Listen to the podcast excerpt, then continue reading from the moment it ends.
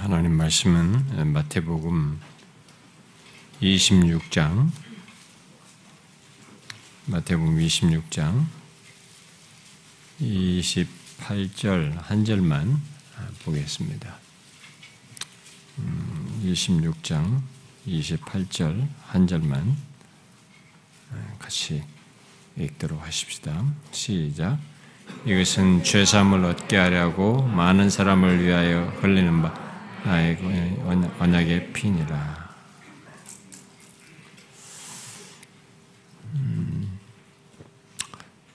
이 시간은 예수 믿는 우리들에게 가장 보배로운 사실을 상기하며 믿음으로 어, 우리에게 있게 된 그리스도로 말미암아 있게 된 것을 확인하는 그런 시간입니다.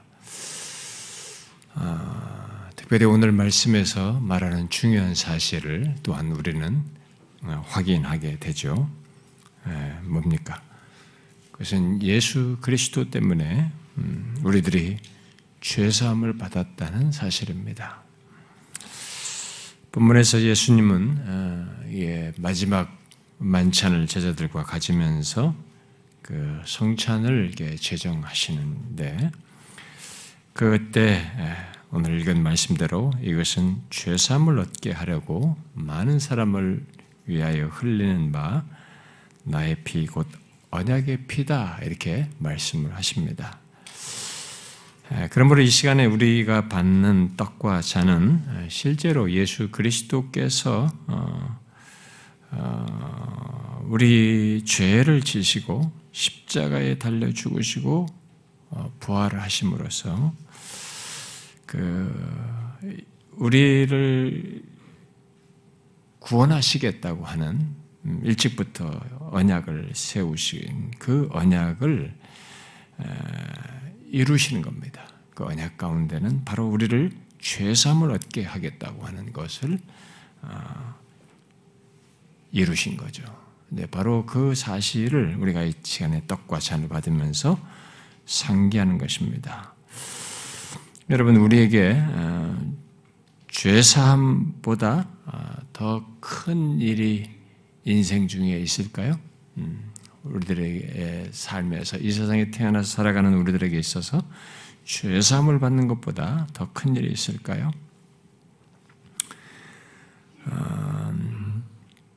그것보다 무게 있고 어, 중대한 일은 우리의 존재의 삶에 없습니다. 잘 몰라서 그렇게 인지는 못할 일이 있을지 몰라도 그런 일은 없습니다. 어, 우리가 살면서 어, 경험하는 것 중에는 죄 사함을 받는 것보다 중하다고 할 만한 것이 없습니다. 왜냐하면 이것은 나의 존재와 삶에서 우리 스스로 할 수 없는 네, 그리고 영원한 가치로 생명으로 잇대어 있는 그 중대한 사실을 이게 갖게 한 것이기 때문에 그렇죠. 그러나 예수 믿는 우리들은 이 사실에 너무 익숙해 있습니다. 음, 죄사함에 제가 성찬에서 상기시키는 많은 내용들이 우리 예수 믿는 사람들에게는 대부분 익숙해 있어요. 가장 많이 말하는 것이고 가장 반복적으로 말하는 것이어서 우리 모두에게 굉장히 익숙해 있습니다. 그래서 어, 내가 살면서 보고 경험하는 어떤 것들보다도 못한 것처럼 이렇게 여길 때가 있습니다. 거의 그렇게 어, 생각을 하면서 이것보다 더 복된 것이 없다는 것을 이렇게 망각하며 살아갈 때가 많죠. 그런 사실 때문에 음, 우리들이 어, 기뻐해야 하고 또 현재가 든든하고 또 미래가 기대되고 소망으로 넘쳐날 수 있는데 마치 과거에 일어난 어떤 하나의 사건 정도로만 여기다 보니까 그렇게 지속적인 가치를 못 누려요. 예수 믿는 사람들이. 죄사함으로 인한 죄사함의 이큰 은혜를 그렇게 현재적으로 미래적으로 연결해서 못 누립니다. 그래서 그러다 보니까 견고함도 없어져요. 이것이 견고함을 갖게 거예요. 우리 신앙과 삶에서 견고하게 하고 풍성하게 하는 것인데 이런 견고하고 풍성한 삶을 누리지 못하는 일이 있습니다. 예수님은 오늘 본문에서 성찬을 제정하시면서 잠시 후에 자신이 잡혀서 십자가에 달려 죽으심으로 우리의 죄를 다 담당하시고 그렇게 하여서 우리에게 죄삼을 얻게 하실 것을 이렇게 말씀하시고 있는 것입니다. 그런데 본문에서 예수님은 그 같은 일을 아, 행하시는 것을 언약에 따른 것이다 라는 의미로 언약의 피다라는 말씀을 연결해서 말을 하고 있습니다. 오늘 우리가 이 시간에 좀더 어, 생각할 사실은 이 죄사함을 얻게 하는 이 일을 이렇게 하기 위해서 자신이 흘리는 피를 죽으시는 것을 언약으로 연결해서 말하고 있는 이 사실입니다. 그래서 우리가 성찬을 받으면서 죄사함을 얻게 된 것, 그것이 바로 이 언약의 내용 속에 있다는 것, 언약이라고 하는 것을 좀 상기할 필요가 있습니다. 누가는 어, 누가복음 2장 22장에서 아, 예수 그리스도의 피로 세우는 언약이다라고 해서 예수 그리스도의 피로 세우는 언약, 바로 새 언약이다 이렇게 말을 했습니다. 그래서 1차적으로 이 예수 그리스도께서 자신이 죽으시는 것을 가리켜서 이렇게 언약이다라는 것으로 연결해서 말을 할 때 그 말 속에 1차적인 것은 언약에 따라서 피를 흘리시고 죽으심으로써 우리의 죄를 사하는 언약을 이루는 죽음이다라는 의미이고 음? 언약을 이루는 죽음이라는 것이죠. 그리고 동시에 그를 믿는 자들이 그리스도께서 이룬 언약 안에서 곧 새 언약 가운데 이제 속하게 되었다. 새 언약 백성이다. 새 언약 가운데 있게 되었다라는 것을 내포하는 것입니다. 어, 우리는 이 언약의 언약을 말할 때 주로 이렇게 음, 두 번째를 많이 말합니다. 예. 내가 아 누가 보면 말하는 것처럼 피, 로 세우는 새 언약의 언약 백성이 되었다. 음, 이제 내가 언약 가운데 있게 되었다. 예수 그리스도의 죽음으로 우리가 새 언약 백성 되었다라는 것을 주로 생각을 해요. 어떤 사람은 이것만 생각합니다. 어, 그러나 예수 그리스도는 어, 우리의 구원을 위해서 언약을 이루셨습니다. 아, 이루신 것 속에서 새 언약 백성을 말하는 거예요. 언약을 이루셨습니다. 그래서 자신의 죽음이 언약적인 죽음이에요. 그냥 불시에 어떤 있었던 어, 무슨 연결성이 없는 죽음이 아니라 언약적인 죽음입니다. 그 말은 그의 죽음이 죄와 사망 아래에 있는 우리에게는 이게 그냥 결과만 얻는 것이어서 이렇게 그냥 쉬운 죽음처럼 이렇게 어, 우리 입장에서 좀 너무 간단하게 생각하지만은 예수 그리스도의 죽음을 사실은 이 언약적인 죽음이라는 것을 생각하게 되면 그 배후에는 굉장한 것이 있습니다. 그분의 굉장한 죽음이에요. 어? 큰 내막이 있는 죽음인 거죠. 그것으로 인해서 우리가 죄사함을 얻게 되는 것입니다. 성경에서 언약은 어? 어, 이제 그런 죽음이다 보니까 우리에게는 이게 일단은 굉장히 복되죠. 우리는 결과적으로 얻게 된 우리의 누리게 된 것들, 얻게 된 것들 그런 한없이 복된 것을 주로 이제 생각을 하지만 그 언약적인 죽음을 당하시는 예수 그리스도는 말로 형용할 수 없는 그 언약에 따라서 이루셔야 하는 것들, 고난을 당하시고 아, 그 고난 가운데 극도로 우리의 죄를 대속하시는 가운데 겪어야 하는 고통 속에서 그리고 참 그 과정 속에서 끝까지 순종하시는 것 속에서 어, 이룬 언약인 겁니다. 음, 그런 것 속에서 어, 우리를 이게 죄사함을 얻게 하는 것 그런 언약을 이루시는 것 속에서.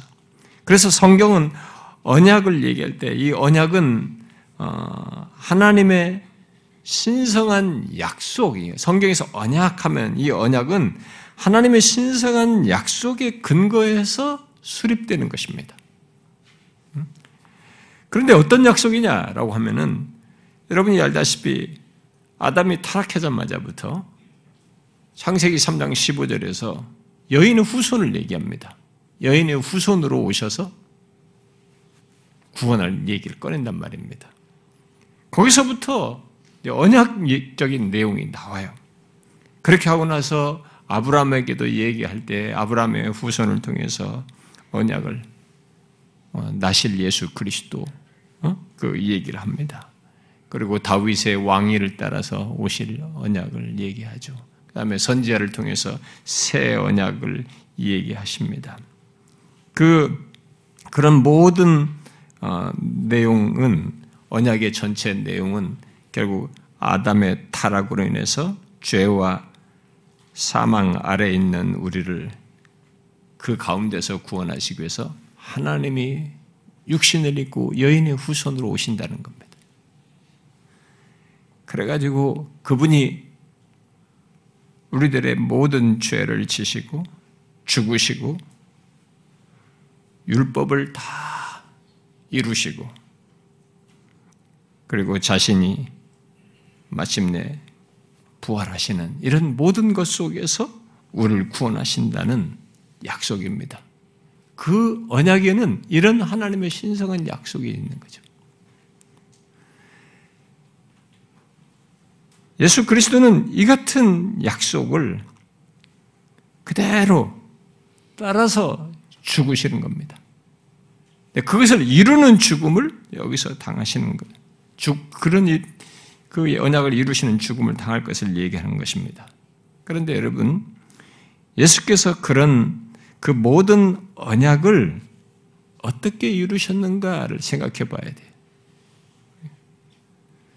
저와 여러분은 우리의 죄를 지시고 그 죄가 요구하는 모든 형벌을 다 담당하신 예수 그리스도를 믿음으로, 예?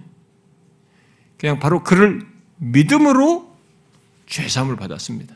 그럼 우리 편에서는 대단히 심플해요. 그렇죠? 이게 어마어마한 이건데, 죄가 사함 받는다는 것은 분명히 죄에 대한 싹스를 지불하고 대가가 요구되는 어마어마한 내용이 담겨져 있는데, 우리 쪽에서는 예수를 믿음으로 죄삼을 받아요. 그러니까 우리 쪽에서는 굉장히 단순합니다. 아주 어떤 면에서 간단하죠.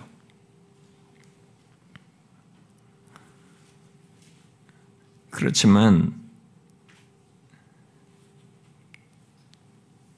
이 모든 형벌을 담당하시는 예수 그리스도, 하나님의 그런 우리로 언약 백성이 되게 하고 죄사함을 얻게 하는 이 일을 하시는 이 당사자는 간단한 일이 아니었습니다. 언약을 지켜서 우리 그렇게 되도록 하는 이 언약을 이루시는 예수 그리스도는 간단하지가 않았습니다.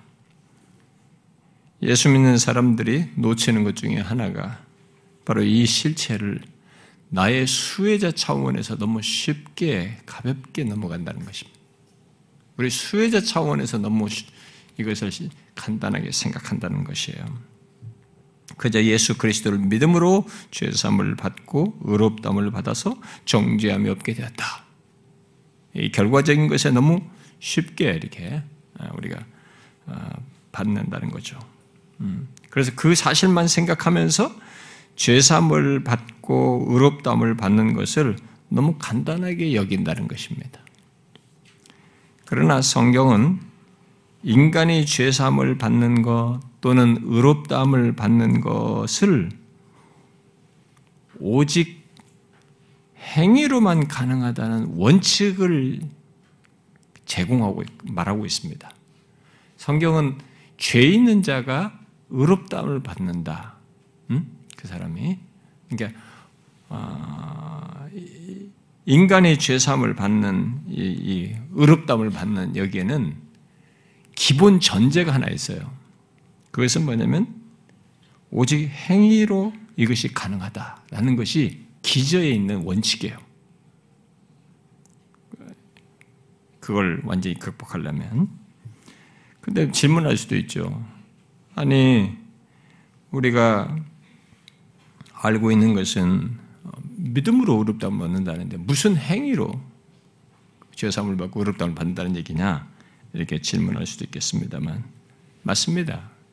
그, 그것이 맞아요. 성경이 말하는 거 바울이 말하는 대로. 성경은 그리스도를 믿음으로 의롭다함을 받는다고 분명히 말합니다. 그러나 그것의 내막을 봐야 돼요. 그것의 내막을 보면 우리가 의롭다함을 얻는 그 믿음의 대상인 예수 그리스도께서 우리를 위해 완벽하게 행하셔요. 그러니까 완벽하게 행하신 것 때문에 결국 그의 행위 때문에 우리들이 의롭다함을 받는 것입니다. 그래서 성경의 원칙이 지켜져요. 하나님의 공의로우심이 지켜지는 겁니다. 죄가 있는데 없는 것처럼 이렇게 눈 감는 것이 아니라 그 원칙이 그대로 지켜지는 것이죠. 우리들이 모두 행위를 완벽하게 해서 구원을 받아야 해요. 누구나 다. 그렇게 해야지만 우리들 중에 그런 사람은 아무도 없는 것입니다. 그러므로 그런 조건에 우리가 의롭담을 받으려면 다른 누군가 우리의 행위 문제를 해결하는 행위를 하셔야 돼. 그 일을. 그게 있어야 되는 것입니다. 그런데 그런 이가 이 세상에 어디 있습니까? 아무도 없어요. 그래서 언약의에서 말하는 겁니다. 하나님이 오셔서 여인의 후손으로 오셔서 그 일을 함으로써 죄사하는 죄산 받도록 하겠다는 거예요. 지금 예수님은 그 언약을 지키는 피를 흘릴 걸 얘기하는 것입니다. 예수 그리스도밖에 없는 것입니다. 죄 없으신 분에 의한 이 죄삼을 얻게 하는 완벽한 행위를 그가 하시는 것으로만 가능한 것이죠. 바울은 고린도전서 15장에서 이렇게 말했죠. 아담 안에서 모든 사람이 죽은 것 같이 아담 안에서 안 죽은 사람이 없잖아요. 누구나 다 아담의 타락 안에서 모든 사람이 죽잖아요. 아담 안에서 모든 사람이 죽은 것 같이 그리스도 안에서 모든 사람이 삶을 얻으리라.